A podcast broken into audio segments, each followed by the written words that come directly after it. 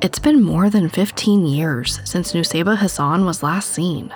She disappeared from her family's house in Canada in 2006. And one of the most chilling facts about her case is that no one, including her family, reported her missing for nine years. Nuseiba came from a big family. She has seven siblings, and her mom and dad were alive when she went missing. There was another thing that stood out. For years, not a single person came forward publicly acknowledging they knew her. No posters, no billboards, no hotlines, no family pleas for her safe return. This all seemed very strange to journalist Habiba Nosheen when she started investigating the case, and she's going to join me here today to share what she's found. Without further introduction, here is my interview with Habiba Nosheen. This episode is brought to you by Anytime Fitness. Forget dark alleys and cemeteries. For some, the gym is the scariest place of all, but it doesn't have to be. With a personalized plan and expert coaching, Anytime Fitness can help make the gym less frightening. Get more for your gym membership than machines. Get personalized support anytime, anywhere. Visit AnytimeFitness.com to try it for free today. Terms, conditions, and restrictions apply. See website for details. This episode is brought to you by Visit Williamsburg. In Williamsburg, Virginia, there's never too much of a good thing. Whether you're a foodie, a golfer, a history buff, a shopaholic, an outdoor enthusiast, or a thrill seeker, you'll find what you came for here and more. So ask yourself, what is it you want? Discover Williamsburg and plan your trip at visitwilliamsburg.com. It feels like we're all being told to go on this diet, take that supplement. Ozempic will give you depression, but you know what'll cure that? Weed. Or you could try to balance your hormones. At Science Versus, we're like, what the f is going on? Forget the crap online and listen to Science Versus. Just the facts. Oh, and a bunch of stupid jokes. What is a ghost's favorite fruit? Blueberries. That's Science VS. New season out on Spotify soon. So, Habiba, what drew you to Nuseiba Hasan's story? So, in spring of 2019, I found myself reading an anonymous email. And the person just said basically that there's a missing woman. Her name is Nuseiba Hasan. And there's a lot more to her story than what's been out there. And the person also says, I'm related to her. And I'm happy to help you, but you have to promise to keep my identity hidden. Um, and that was the very first time that I heard anything about Nuseiba Hasan or this case. Did you ever learn who the person who sent the email was? yes. So it took more than a year for this person to agree to meet with me. And we set up this time at 11 a.m. at a hotel. And I'm there excited to meet with her, and no one shows up and I text her and say, Hey, are you on your way? And no response. So no texting, no one's answering the phone. And I just, I'm convinced that I've just been played. But then like a couple hours later, I get a call. Oh, I thought we are meeting at 430. Um, and it was a real person. And the story that she told me just really blew me away. Basically, the emailer was the biological daughter of this missing woman who I call Yasmin in this in the podcast, and that's not her real name. Um, we are protecting her real identity for lots of reasons. And when Yasmin was two years old, Nuseiba, the missing woman, put her up for adoption. And when she did that, she told Children's Services that she wanted the child not to ever find out where she came from and who she was. And when Yasmin grows up, she's just obsessed with this question about who her birth mother is. She didn't know her name. She knew that her birth mother was around 19 years old. So she could guess what, what year she was born in, but she didn't have an actual date of birth. She didn't have a picture, nothing.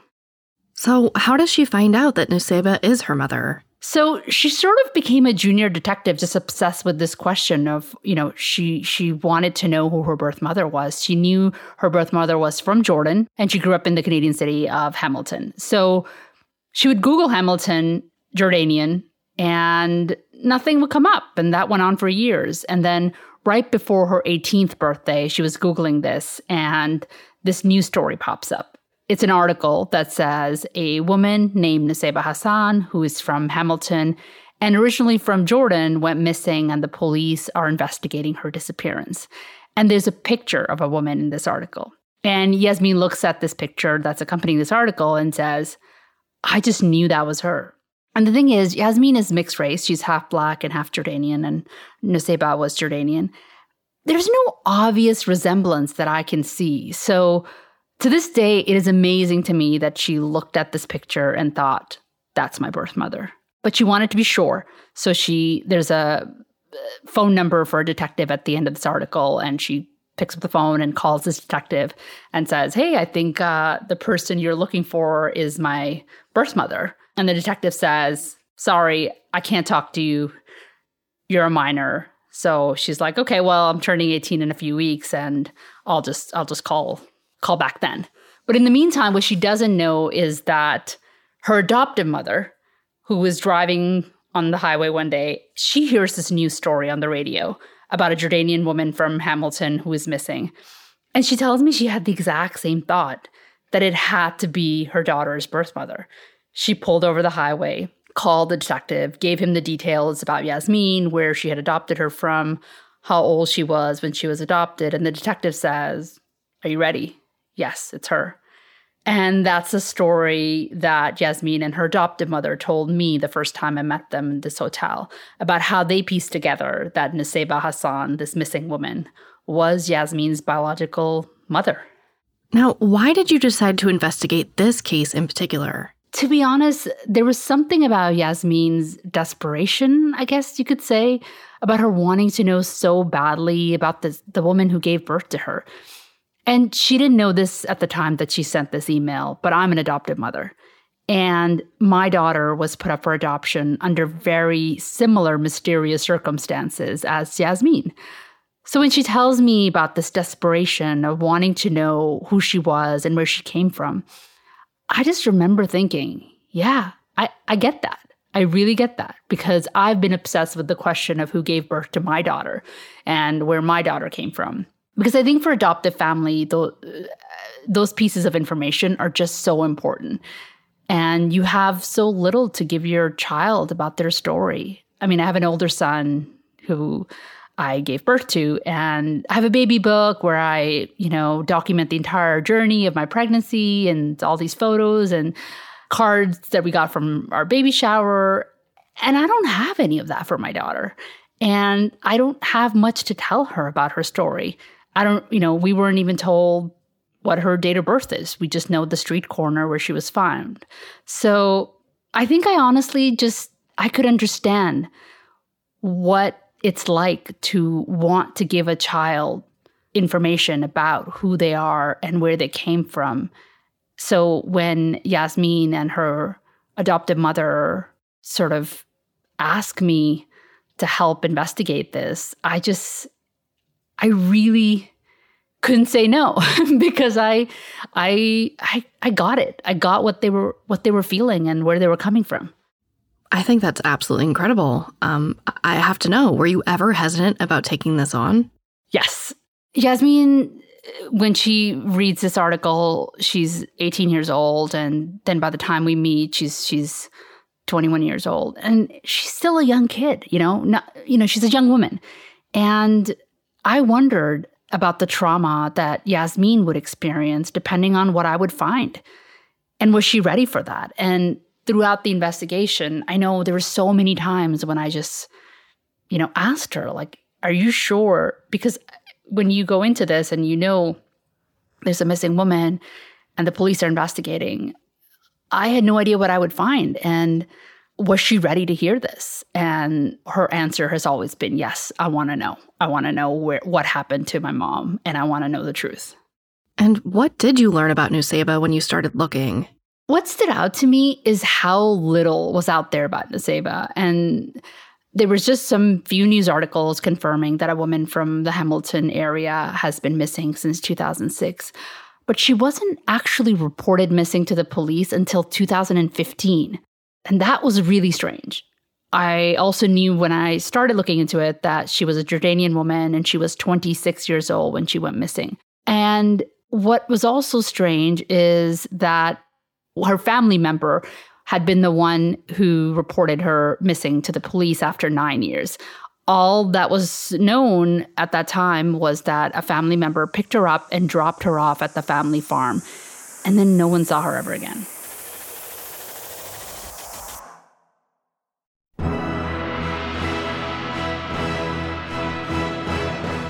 Hi, listeners. It's Vanessa from the Parcast series Mythology. Every Tuesday, join me on a wondrous journey back in time, exploring the most epic battles, sweeping love stories, and harrowing adventures ever told.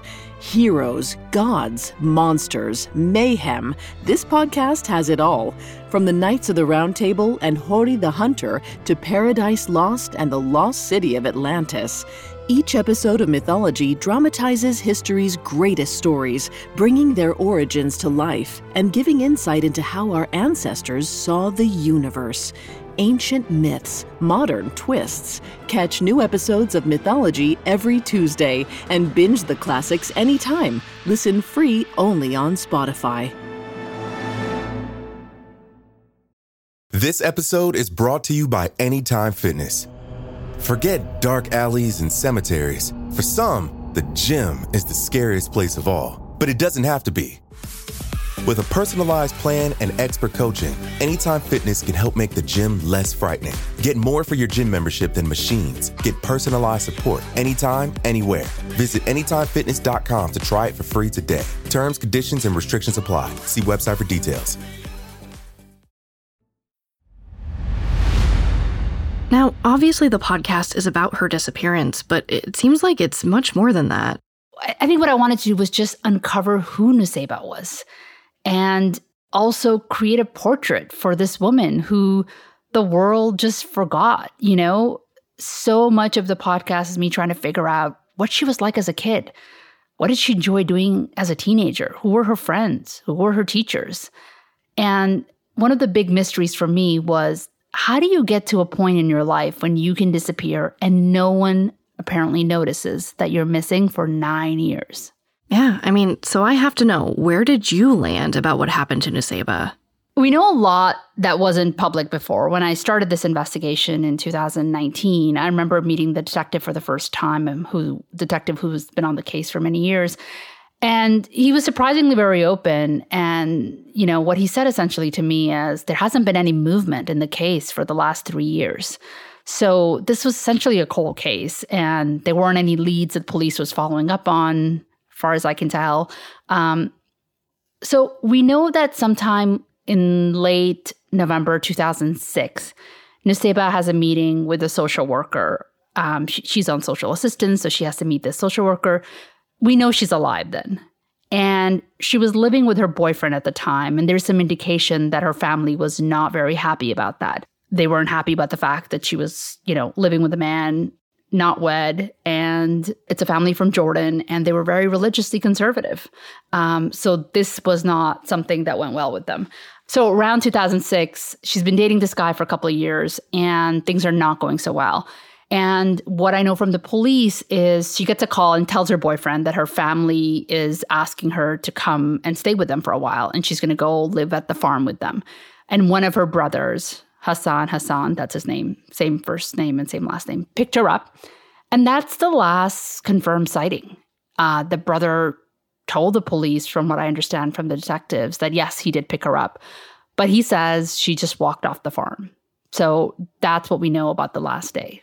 Do we know why she was going to the farm? There's actually a lot of things that don't make sense about that. There was no one living at the farm. It belonged to her parents who were out of the country at the time. Her brother, Hasan Hasan, had a history of losing his temper, so much so that he had been kicked out of his mosque for lashing out.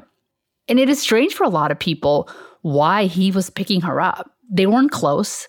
In fact, there's a there's a lot of indication that he was incredibly angered by the fact that she had had a child um, a few years back outside marriage. So that was something he was visibly and very vocal um, about that he did not approve of. And I interviewed Nuseiba's older sister, and she told me that she heard one day that Nuseiba was visiting the farm, and she couldn't get there that day. So she got there the next morning. And when she arrives, her brother, Hasan Hasan, who the police said picked her up, was outside And she told me he just told her that, yeah, Nuseiba was here, but she's gone. She took some money and she left. And she says she searched the entire farm and there was no sign of her. Police's investigative theory is that sometime after she was picked up by her brother, that someone killed her and disposed of her body. Why do you think the case has been so difficult to solve? I think it's a good question. And I think one of the reasons, look, cases about people of color who go missing don't often get the same attention in the media that, say, a white woman going missing do. That's just, I think, part of why her story and what happened to her just didn't make the same kind of headlines that other similar cases might. And we also hear, you know, how important it is for the person who goes missing to be reported missing in the first, you know, 72 hours uh, for for evidence. And this is 9 years before someone actually reports her to the police. So 9 years have passed before the police could even start their search for evidence. And that's a really long time in a murder investigation where, you know, finding physical evidence is so crucial. And the fact that there is no body, I think it's hard to prove that she's even dead. But just a few months ago, police said publicly for the first time that they have a suspect. They haven't named him publicly, but it's pretty easy to figure out from from my investigation that it's her brother Hasan Hasan they're referring to. Did you try to speak to him in your investigation? Yeah, phone calls, emails, letters laying out our findings and giving, you know, wanting to give him a chance to hear his story. And all I got back was radio silence. Well, and I understand that some of her family have told you that they believe she isn't dead. Yes. And that's that's interesting. It's, you know, some of the family just refuse to accept the possibility that she isn't alive anymore. And and I get that, you know, this isn't something that's easy to accept. Um, and they've just been adamant that the police is just wrong and she's out there and will just come back one day. Is there a chance she's still alive? I think what's important to know about Nuseiba is that she was someone who really uh, grew up in the system. She, you know, she was on social assistance. She received a lot of social services in the Hamilton area. She was part of the system since the age of 14, essentially, when she ran away from home. She would regularly end up at women's shelter. And uh, around the time that she went missing, all the tracks basically stopped. When you're in the system in Canada, it's kind of it's different in that there is a paper trail. You know, there is a centralized uh, health card that you need to see any doctor, even though the, the visit's free after the time of 2006, there's no visit to the doctor, there's no travel on her passport. And that's, you know, that night at the farm, after that, there's just no record of her existing at all. And I think that's what allows the police to be fairly certain that no, she's no longer alive. Did you come across any theory or reason why someone would want to harm her? I think the best explanation for that is when I read in a police affidavit, and that is essentially the police's investigative theory, which is that Nuseiba was someone whose lifestyle really went against her family's conservative views. I mean, she ran away from home many times. She had lived with at least two boyfriends that we know of, and, and her parents or her family were aware of that. She had a child out of wedlock with someone who was black, so the child was very visibly of a different race. And I certainly think, you know, I don't think that everyone in the family um, thought this way, but there were definitely family members who found the fact that she had had a child out of wedlock just something that is, you know, unforgivable. She came from a family that literally helped build the local mosque. So people in the family found this really hard to swallow that that she was living the life that she was living.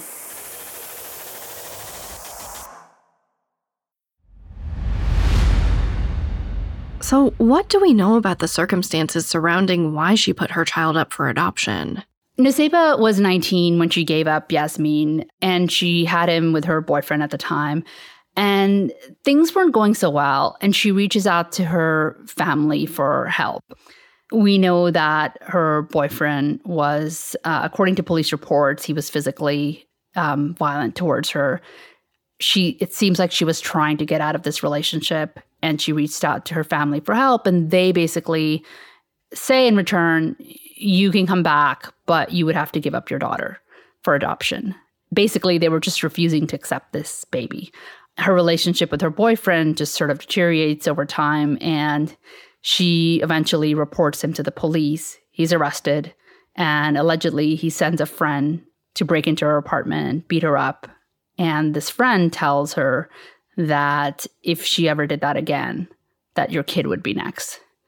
And the morning after that assault is when she goes to children's services to put her daughter up for adoption. Up until that point, there was every indication that that this was somebody who loved her daughter very much and was doing everything she can to take care of her. After that, she went to live in Jordan with her family and that's that's basically how she was given up. In the podcast, the audience actually learns a lot about you as well, um, about your relationship with your father. Were you hesitant at all to talk about those things? Oh, absolutely. I mean, as a journalist, you're much more comfortable telling stories about other people than, you know, my own. But, you know, there came a point in the reporting that there was just so much about Nuseiba's life, about her troubled teenage years, that I really understood. And I also come from a very similarly religious Muslim family. So what she was up against and and and the world she was navigating, I I really understood that, you know, from my personal lived experience. And to be honest, I I just wanted to be transparent and tell the audience that I I get that world and I wanted to acknowledge that. Now, you say in the podcast that some of the stuff you're sharing, even some of the closest people to you, don't know about these things. So, what went behind the decision to come forward and share your story now? I think there was something about the silence that I was seeing around what happened to Nuseiba that really bugged me. And it made me really think about the ways we keep secrets to protect people in our own family who we suspect may have done something or we know they have done something, but we just don't want to bring any harm to them. So we just we just keep quiet. And there was an uncomfortable, I guess, realization that I had done the same all my life. I had never told people that my dad was physically abusive, especially when he felt that I was doing something that went against what he thought a good Muslim um, was not supposed to do. So you understood the pressure she felt to follow her family's beliefs. Yes, completely understood and could relate to that world. What do you want the world to know about Nuseiba? I think it's really easy to get lost in all of this who Nuseiba was. And it's easy to just see her as a victim. But I think it's important to remember that she was a woman who fought to live her life on her own terms. She was incredibly courageous, tenacious, and so is kind of her daughter. Um, I, so I think the way I see her from having spent three years, you know, piecing together her life is she was somebody who resisted and really fought for a life that she wanted. Habiba, how can people hear your podcast and Nuseiba's story? So it's season three of the series Conviction. It's called The Disappearance of Nuseiba Hasan, and all episodes are available now exclusively on Spotify. That is incredible. Well, I just want to say thank you, Habiba, for chatting with us about Nuseiba. Thank you so much for having me. It was a pleasure. This episode of Disappearances stars Sarah Turney and Habiba Nosheen. Disappearances is a Spotify original from Parcast. It is executive produced by Max Cutler, sound design by Alex Button, with production assistance by Ron Shapiro, Nick Johnson, Trent Williamson, and Carly Madden. To hear more stories hosted by me, check out my other podcast, Voices for Justice.